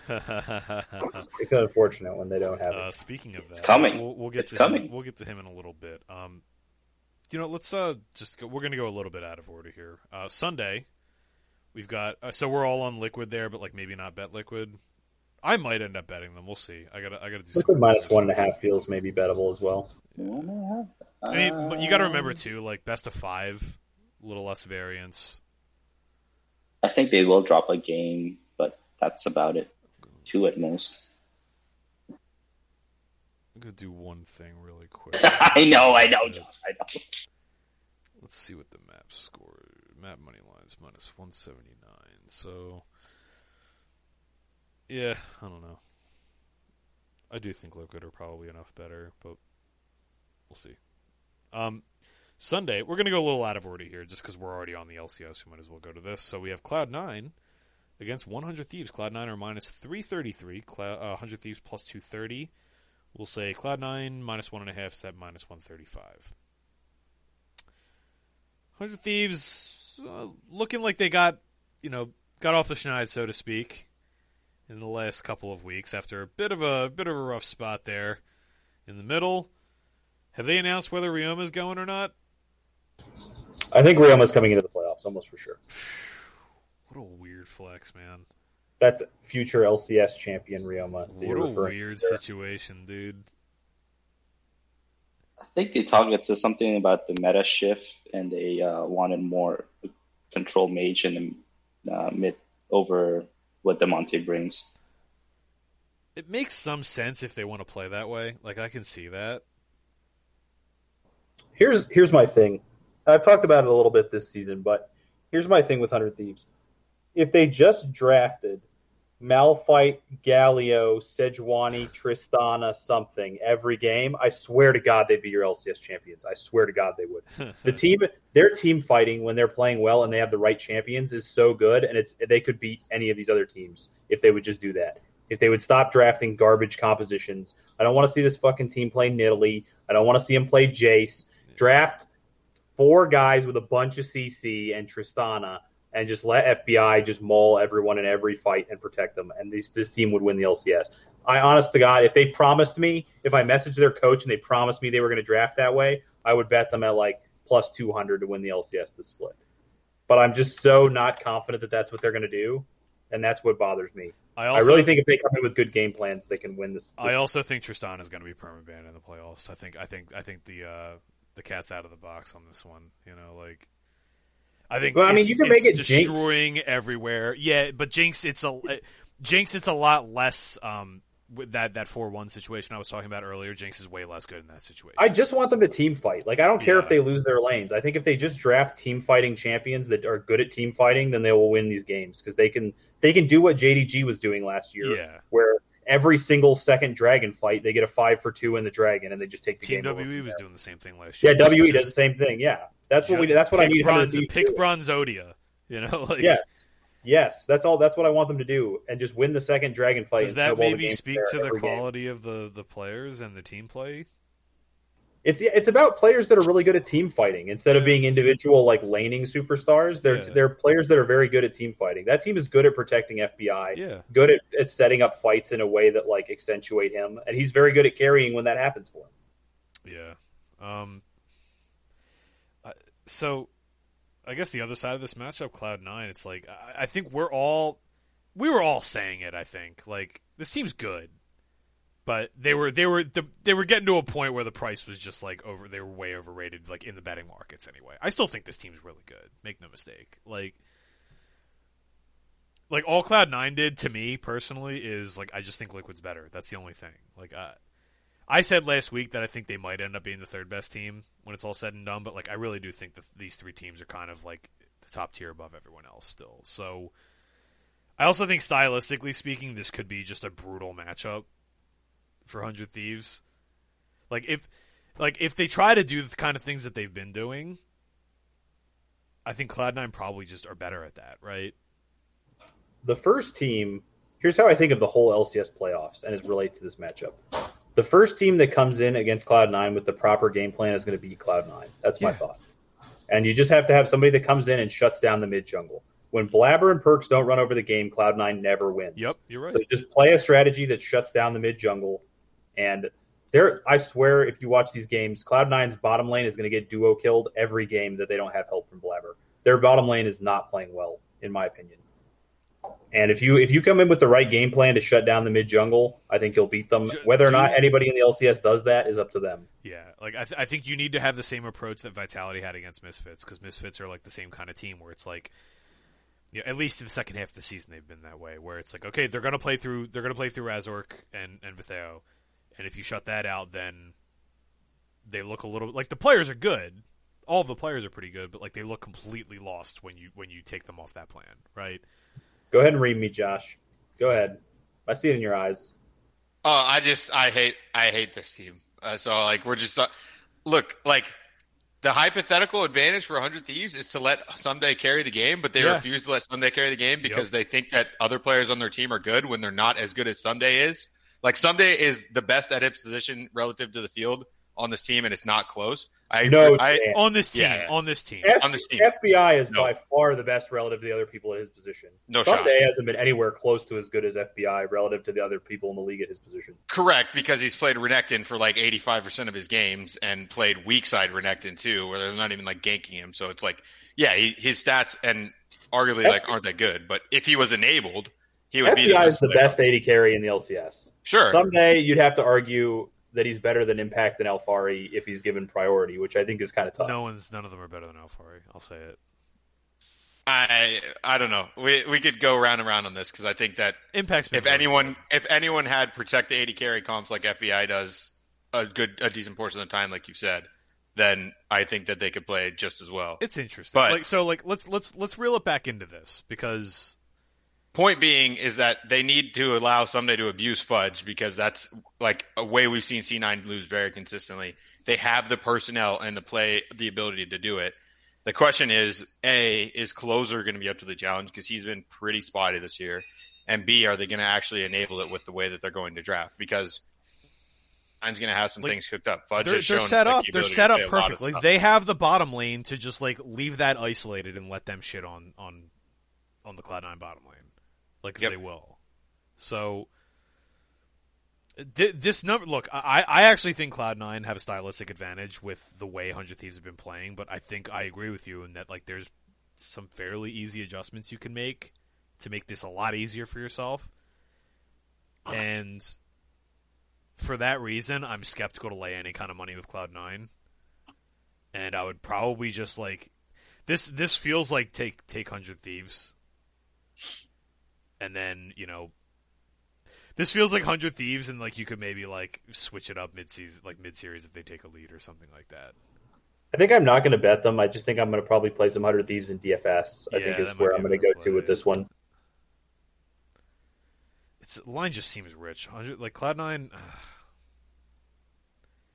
There's also like playoff Perkz too, like that we haven't talked about because he's been kind of like I don't want to say he's been bad. Perkz has not been bad. I'm I'm not I'm not going to say that. Perkz Yeah. He just I'd hasn't to- been like yeah. they brought Perkz in and everyone thought he was just going to fucking turbo Smurf on this entire league and he hasn't done that, so it's a disappointment. Like that's that's like the whole thing with him. But it's playoffs. It's a best of five. In a best of five, you can kind of feel things out. You can play some weird stuff. You can throw a curveball in game one. If they just throw some, if they throw a curveball and we get like Perkz LeBlanc and he just dumpsters whoever starts in mid lane, and that just completely warps every draft for the rest of the series, then like Cloud Nine are winning the series, right? But you'll know think- that after game one. Yeah, and I think like to finish my point from earlier about me complaining about Hundred Thieves not enabling Ssumday, the thing that's different about them and Cloud Nine is Cloud Nine's biggest advantage is in the mid lane, Yeah, and they're you already know they're going to abuse it. And to me, that's what this series comes down to: is one team's going to play to their win condition and actually try to abuse that win condition, and the other team, in my opinion, is not going to do that. and that's unless they do what John said. and that's regardless And- of whether you think it's a good win condition or not. It's just the fact that they know Yeah. who they are and that's what they're going to do. Yeah, and and I think I think to John's point, they could play a, a protect the FBI comp, and and I think that's a viable win condition as well. Um, but they just like we we've seen C9 very consistently always always we're playing around Perkz, playing around Perkz, and Hundred Thieves is like not necessarily consistently having identity. Sometimes Yeah. they want to enable closer. I don't think you don't you like. I don't think you play protect the FBI necessarily. I think what you do is you target Perkz really hard because Ssumday we'll win as one v one if they give them the right tools, and the bottom lane will win by themselves if you give them the right tools. I think you just you do what Vitality did against Misfits. You just draft a strong mid jungle two v two and win the two v two, keep them pinned down, like you're saying. Yeah, send the support up there if you need to. Send Ssumday down if you need to, and make sure that you don't let Perkz and, and Blabber get ahead in the mid lane, and then let your Yeah. let your side lanes win by themselves because they're already better. every every look, Perkz doesn't have the numbers this season that are, are as flashy as everyone thinks, but per, the Perkz Blabber combo, part of why Blabber's allowed to do what he does and why he's so good at it is because Perkz is there backing him up on almost every play, right? And if the two, the like you said, like the two of them, if they don't take over the game, Cloud Nine loses most of the time. So, yeah, I, this is going to be like a gold mine to bet and draft. I think this series because it's so to me, it's really cut and dry. Like if Cloud Nine are not shut down, like if they if Hundred Thieves don't have a draft that shuts down what Cloud Nine want to do, then Cloud Nine's going to smash the series. I think. I agree. I think even though I'm a hundred thieves backer that's been like talking up how they can win this series, I am totally willing to bet against them in the draft if they're not drafting the way they should for this series for me. I'm probably gonna like I, I've been everyone's busting out the poker terminology or whatever. I'm probably gonna pre-flop Hundred Thieves here and then live bet this series. Like I'll probably fade them if they get ahead or something. If they if they if they like win a game where they didn't exactly shut down, like they didn't do anything particular, they just happened to pick one up, and it didn't look like they had a good game plan necessarily for it. Like the one that I am envisioning is good for them. I'm probably gonna just go back and, and hit Cloud Nine on it. So we'll see. Should we? The both these matchups are really interesting. It's kind of cool that we get the really good matchups right off the bat. I think it's going to be pretty cool. So, um, Sunday morning in the LPL, we have a playoff, huge playoff implication match because both these teams are, they might be locked by then. We don't know. Um, LNG against Suning. So we've got LNG plus 193 against Suning minus 270. We'll say Suning to sweep set plus 127. Uh, LNG to take a map set minus 169. Suning have been playing so much better, so much better. I, like I would look. I'll go ahead and say it because it's going to sound a little wild. I think Suning are playing better League of Legends than they were at the World Championship, but it's it's kind of like just re, it, you got to remove yourself from the context of it being the World Championship because it's like oh they went on this like crazy run they were running really high they are playing better fundamental League of Legends now than I think they were at the World Championship. They just had crazy individual performances at the, at the World Championship. So it's it, literally this team. It's like they flipped a light switch. I don't know what happened. Like they went on the break, they came back, they still weren't looking good after the break, And then like the match after that, it's like they flipped a switch and like everything is solved. They just figured out how to play season 21 League of Legends. You know, like it's like it's like everything got solved with one thing. They stopped the the mid the mid jungle situation isn't an issue anymore. That really, I think that's what it is. They just learned how to play through their side lanes. They like learned instead of trying to like get mid an advantage and then do nothing with it. They just said, let's just play to our strengths. And you know, Bin and Huanfeng have been popping off. So I think Suning are actually kind of scary right now. They look really good to me. They've kind of just been smashing bad teams for the most part, but they look sharp. And I we've talked about LNG already. Like LNG just haven't been beating teams better than them. I'm probably going to be backing Suning here. Yeah, I, this is a matchup where I would like to back LNG, but I don't think I can. Yeah. Like, like I, I'm not a big Suning fan, and so when I see them playing someone else in the middle of the table, I'd like to be able to back the other team, but I just don't think I can in this spot. I think I end up passing, or, or maybe find something on Suning. Yeah. Josh. LNG for me. I think the odds are just not accurate for teams that I think are pretty close to one another. Yeah, no, I think these teams are. You're looking at like, yeah, I think it's like ma- maybe maximum like tenth versus eighth, tenth versus seventh in Yeah. like terms of overall power. Even though Suning's been better recently, uh, that makes me want to to bet the underdog for sure at those odds. Yeah. Chris, thoughts on this one? Yeah, I don't really have too much difference. I do uh, agree that Suning's been playing a lot better. It's a lot of it's a big different style. I think maybe they're allowing on to adapt, but it's certainly not the aggressive Suning that I saw from last year. But they're winning. That's the important thing, and they need to win now. LNG is not a good team to. It's not LNG. Yeah, LNG is not good enough to beat beat a fundamentally sound team. Am, am I the only? So I, I kind of wanted to just test your guys' temperature on this. Like, LNG are going to make the playoffs probably. To me, they are far and away the worst team in the playoffs. Like, I know Invictus has been pretty bad, but like I think Invictus are like way better than them. Yeah, I think LNG is, is your worst playoff. Like, team. I think they're like literally a tier worse than the other nine playoff teams. Maybe half a tier than like those mid teams. I don't know, but Yeah, I think I put them like a half a tier worse than Suning. I don't. I don't think I'm not high on Suning either, but uh, Invictus probably above so those well two. recently. It's like really hard to ignore that. Like, yeah, it's tough. Um, JDG minus fourteen hundred, LGD plus six thirty. LGD got the upset and then lost to OMG. God, that was the easiest. That was so easy. That was like the easy. I- I'm mad at myself for not putting more on it. To be honest with you, I was like, ugh. Don't get fooled by bad teams winning a series. That should be the lesson you learn from this. Also, it was a huge letdown spot. Maybe we need to give more credence to those moving forward. I usually do, and I just didn't for that series, and I am kicking myself for not backing LGD against Rare Atom. Everything was screaming too, and I just didn't. It was arrogant. Um, well, it wasn't like it wasn't like some tremendous call. It was just the number was stupid. Like you're t- you're telling me a team that was like the worst, or, like the second worst team in the league, is all of a sudden like a minus one eighty favorite against not the worst team. Get out of here, dude. Because they won one series. Get out. There's no way.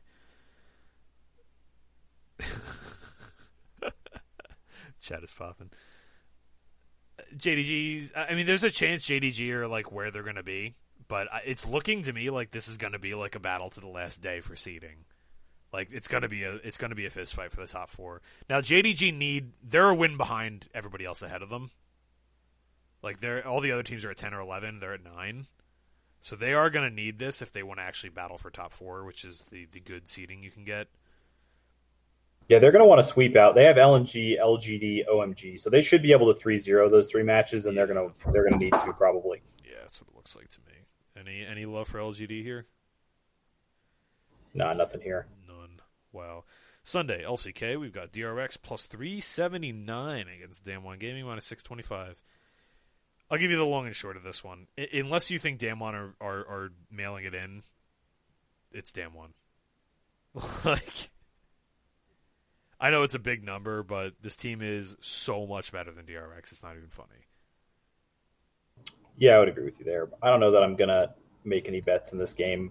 maybe minus one and a half. Minus one forty three is a pretty large number, though. I still think it's probably bettable. Yeah. Is it six Yeah, I got- made LCK or five? What's up? Six, Six six, yeah. They're they're not they're Top off- six. they're not doing gauntlet anymore. It's just a regular Yeah. bracket. They changed the playoff. Yeah. So DRX is DRX is in already. playing for anything either. Okay. Well, they're they're in gonna say, I mean- already, but uh, I'm gonna look real quick. They could move up to. I don't think they can. They could I at least they have- secure that fourth spot, right, Yeah. and avoid. They could secure fourth. They could actually still move up to third or second. Second, technically. yeah. Like if they win both of theirs and Gen G lose to Damwon and and I don't hate it. I don't hate it. I'm trying to look Just at from game- that The problem is they're only plus two in game differential, so they have the worst game differential of all these teams. So even if they go if they go 2-0-2-0 to end the season, that would include 2-0ing Damwon, which I don't think is going to happen, but it could. I don't know. They they're they're live to get the third seed. I, I don't know if they're live to get the second seed. Might as well. If they have something to play for, I can guarantee that they'll lose. That's just what happens in league. Um, so better, better for them if they don't have anything to play for. I'm gonna be on Damwon here, like almost 100. percent Like I'm probably gonna back Damwon, and then if if they they look like they just don't give a shit at all against Gen G tomorrow, then maybe I'll come back and hit the RX a little bit, just you know hedge out of it or something. Um, I doubt that though. Just coma teams. I don't think we're gonna see that. T1 minus 625 also against uh, Afreeca plus 375. Weird that it's uh, you know it's probably took some money. So, um, Afreeca T1. This is the one Afreeca win, right? Josh, yes, I, I feel you. Afreeca are gonna like lose. They're gonna like lose that series. They're gonna lose to like Nongshim, and they're gonna come back and like they're gonna pull out a random ass like two one win over T one and they're going to throw into question everything we've learned about T1 going into the playoffs. They're going to beat the T1 good roster too, just to throw another wrench in the plans to make us really question our lives. I hate this team so much. I just don't like the odds in this game. I wish I could get better odds on T1 minus one and a half, but uh, since it's not there, I think I'm just going to pass. Yeah, I think wait for lineups. I think if they're good lineups, and probably back T1 uh, this is disgustingly in a freak a bet. So just don't bet. Just go to sleep, please. You're from NA. This is during bedtime. Just please, just save your souls. You wake up. You prepare yourself for the LCS. That's what you got to do. All right. Uh, so that's our slate this week. So the LEC starts up next week. We'll have um, we'll definitely have uh, some conversations about that playoff. Uh, I mean, just like quick off top of your head thoughts. I haven't seen lines for this anywhere yet. For the first LEC matches, Yeah, for the first LEC, just like off top of your head. Like I know we probably haven't looked too much into it yet, but we've got G two against Schalke. It's that's G two smashes. G two smashes. Yep. G two is going to be like minus fourteen hundred favorites in that series or something. At least they should be. Um, Rogue against Mad Lions. I know you guys are probably going to be on Mad Lions, but I'm trying to figure out where that number is going to be. That's the interesting. I, I think I think I'm on the Rogue side, even though I'm not a big Rogue fan. I haven't been that impressed with Mad Lions this season. I think Yeah, we'll don't- have to I see the line. Rogue is not going to play like G2 because G2 would drop a game to Mad Lions for no reason, like they did last year, but not Rogue. Let's see. Just trying to see where my model makes this one. Oh yeah, that's ugly. Uh, maybe not. This is probably going to be ballpark like minus 200 for Rogue, would be my guess. I might back Rogue at minus 200, even though I'm not a big Rogue fan. They're just really consistent. Like that's the that's the that's the thing with them is like even if you don't like them, like the one thing they do well is they're consistent for the most part game to game, except when they play G two and they just choke, where they just decide they don't want to they don't want to do what they're good at anymore. But um, I, they're not going to lose to anybody that's not G two. I don't think. Fnatic has the upside, I think. I yeah, I could see Fnatic. I could see think they have the Fnatic maybe doing it, but like I, I got a lot of questions about that team too right now. I, I think Fnatic might got a lot actually of just COVID. I think well that too. I think Fnatic might actually just be bad.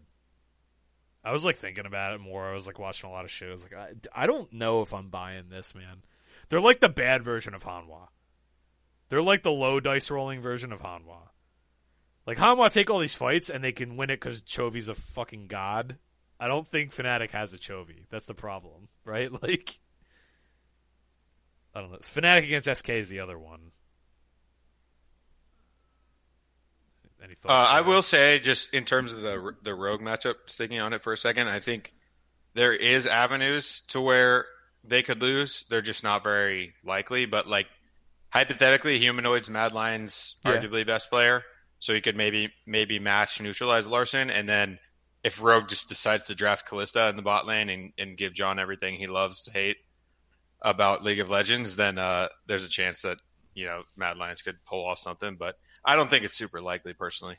Humanoid, by the way, um, talk, somebody was talking about best players in the LEC or LCS. Somebody was on Twitter. It would have been Corey. I don't know. Um, and I was like looking into it because like I hadn't really done too much on. I was like just like off top of my head, just chilling at work or whatever. And I was looking at humanoid. Humanoid blind picks like the third most of any mid laner, and he's like top three in all differentials. So my man's killing it. I know he he has some low light games every once in a while, but he he reminds me a lot of like prime Jiizuke. Like when Jiizuke was just killing it on Vitality, where he had a couple games where it's like, dude, what? Like, what are you doing, dude? But like for the most part, he's killing it. So maybe a guy that's like, uh, what do you call it? A little, little like Vici or Rare Atom syndrome, where people remember the low lights and they're not looking at the consistent game to game performance. Myself included, by the way. But yeah, he's been killing. Larssen, by the way, is in that top three for being blind most of the time and is also top three in everything. So That's what I was gonna say. The funny part is Yeah. the the only guy that actually still Yeah, plays exactly. that, that that gets that counterpicks less is Larssen. So it's crazy. Um, yeah, it's really really cool. The the, the European so Fnatic SK. I hate Fnatic so much, but they're they're gonna obliterate this team. I think SK are frauds. Yeah, I think SK is pretty fraudulent. Uh, I think not we see good. Fnatic come out of here. I do think Fnatic. We might just end up deciding that Fnatic just isn't very good. But SK Um, are definitely not very good. But yeah, but SK is just really definitely Yeah. not very good. What do you think the line's going to be on that series? Two fifty for Fnatic. They usually get a lot of favorite. It's usually heavy handed on on Fnatic. They're going to be like minus two fifty or something like that. I think. Maybe higher. What do you think? We get like a three hundred.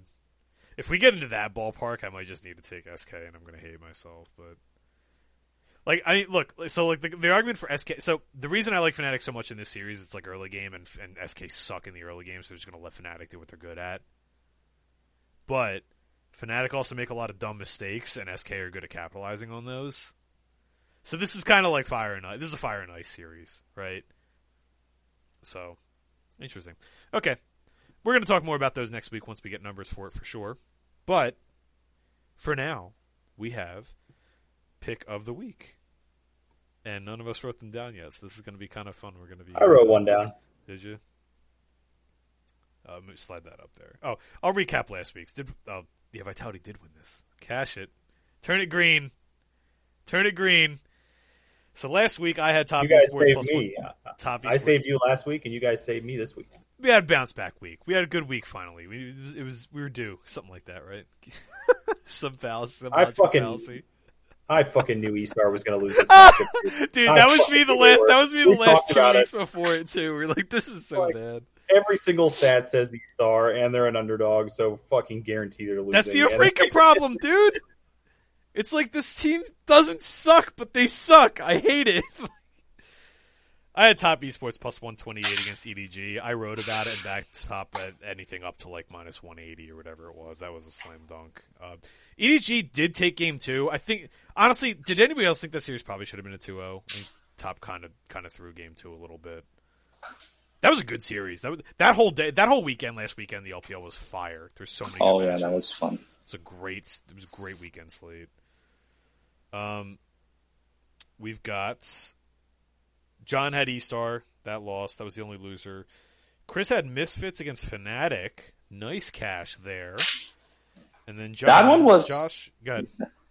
Yeah, because that one was a little tricky because we thought that was going to be a Friday game, and I was like, well, Friday randomness usually happens. But thank goodness Fnatic decided to end the whole week. Yeah, Just the whole week. Jeez, coming in on a low point. Maybe Fnatic are going to be cheap. I didn't think about that because of how they performed last week. That would be lit. three, if we get like a minus one eighty or something on Fnatic, give me that all. Yeah, I'd love a low Fnatic number. That would be sick. Um, Vitality plus 129 against Misfits cashed on the back of Milica LeBlanc, which is hilarious. Hey, look, what what did we say? Like, I mean, I said it in my write up. We said it in the Discord before the before the match started. We didn't talk about much on the show last week, but like, if you just pick pick a strong mid jungle duo, it doesn't even matter if they do anything because they effectively didn't do anything in that game except don't let Razork and Vetheo take over, and that's all they did. They just just threaten it with picks that are strong two v two. That's all they did and then Crownie did the rest. So, yeah, good win by Vitality. I was glad to see them actually show up for that too. Like that, they very easily could have been bummed out for that game, Oh, yeah. but Uh, good. Pick of the week one last week. thing. okay. Sorry, Chris, one, ahead, just Chris. just to quickly, uh, the narrative is undefeated on Misfits. The the only time they actually won as favorites are the two games against Astralis. Never again. Not for the whole season. yeah, that's true. Pick of the week for this week. Who's got theirs ready? John, looks like you're good to go. Yep, I've got my pick of the week. Uh, I'm going to go T1 minus one and a half against DRX at plus 121. I like that T1 bet. I think T1's ramping up into form. This seems like a good spot to get them a good value against a team that I think is falling off of form as the season goes on. Uh, I like it. I'm a fan. Chris, you got yours there. So yes, uh, this should be a layup. I hope. Uh, I picked Team Liquid uh, minus one and a half map against uh, TSM. Like I mentioned, they will likely lose no more than one game uh, against TSM. I think they're just dominant. It's a dominant team, and they're not going to troll around in, in the mid MSS. I like it. Uh, I'm gonna go with Josh. Did you have yours lined up? I wanted you to choose first because Okay, if you don't choose first. one, I think I'll take it, but I'm not sure. Uh, we might be looking. So I'm I'm gonna take I'm gonna take FunPlus minus one and a half against um that team that I just scrolled past against Victory Five at minus one sixty four.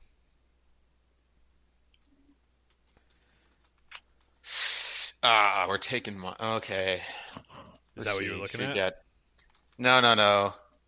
I I mean, how much do I want to hate myself? Is the real question. Oh, it's Like, Afreeca's the easiest bet on the board.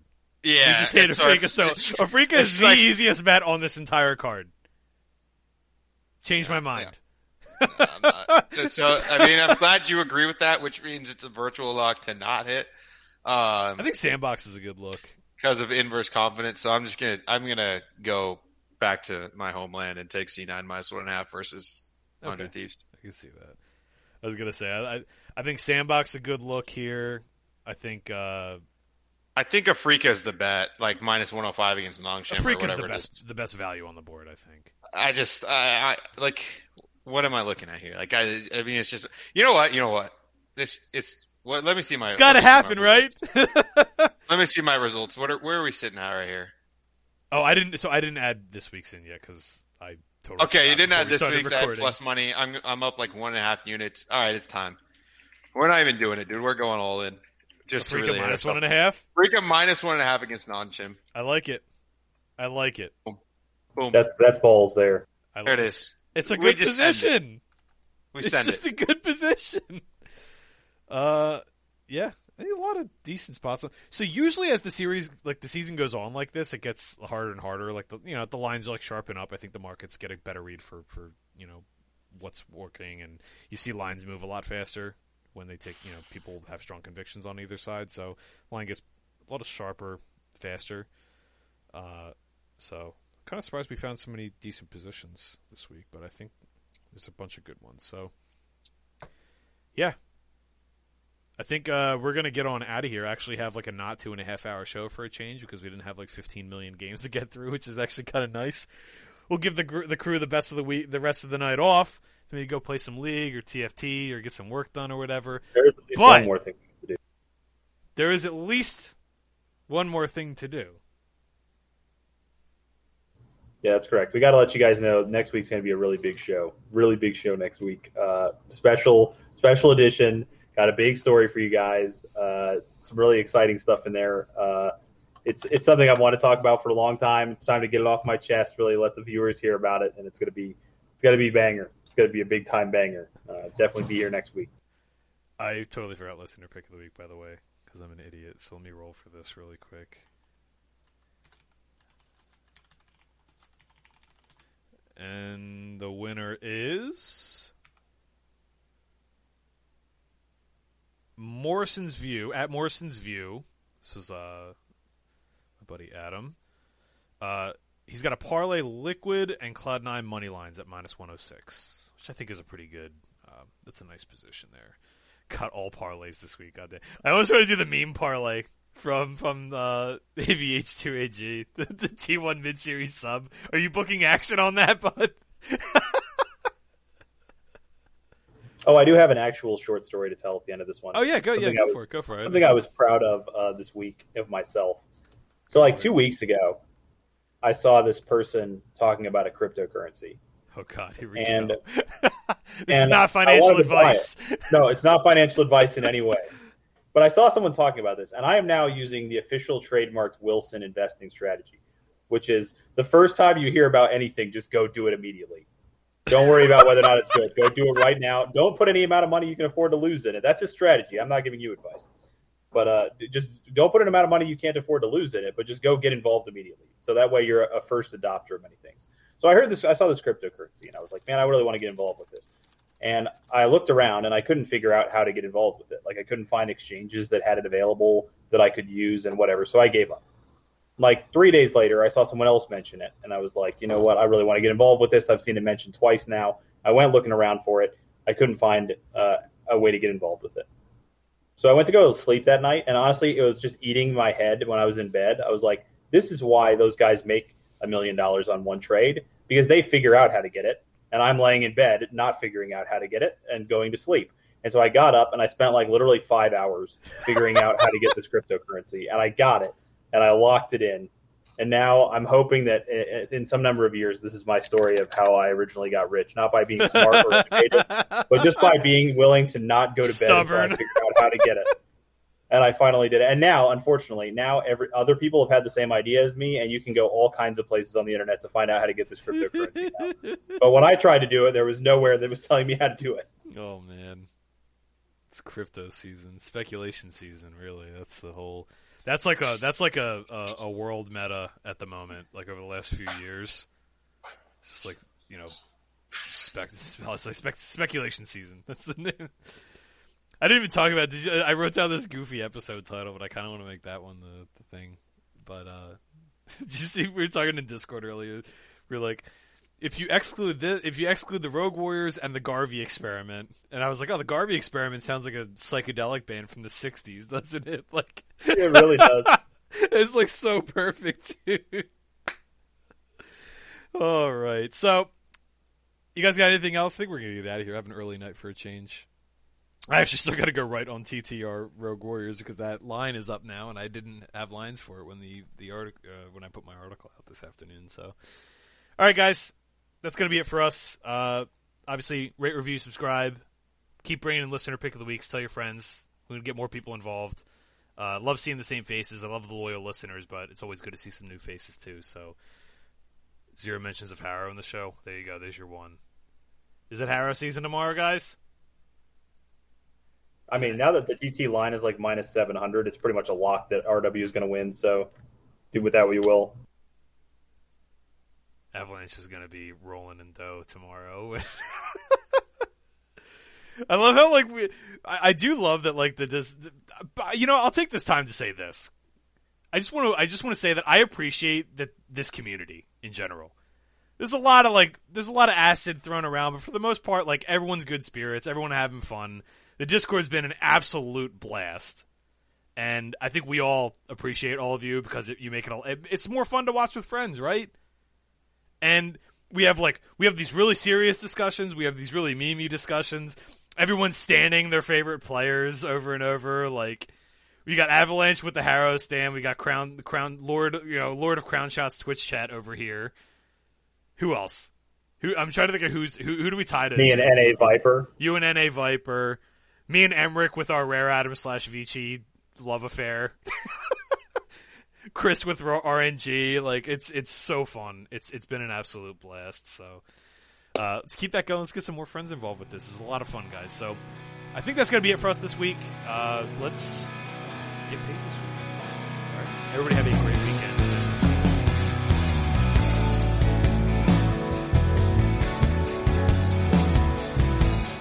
The Gold Card podcast opening theme is Clouds by Harvey and the Hendersons. Closing theme is Wasp in a Hat by the Tea Club. Subscribe to the podcast on iTunes and Podbean to never miss an episode.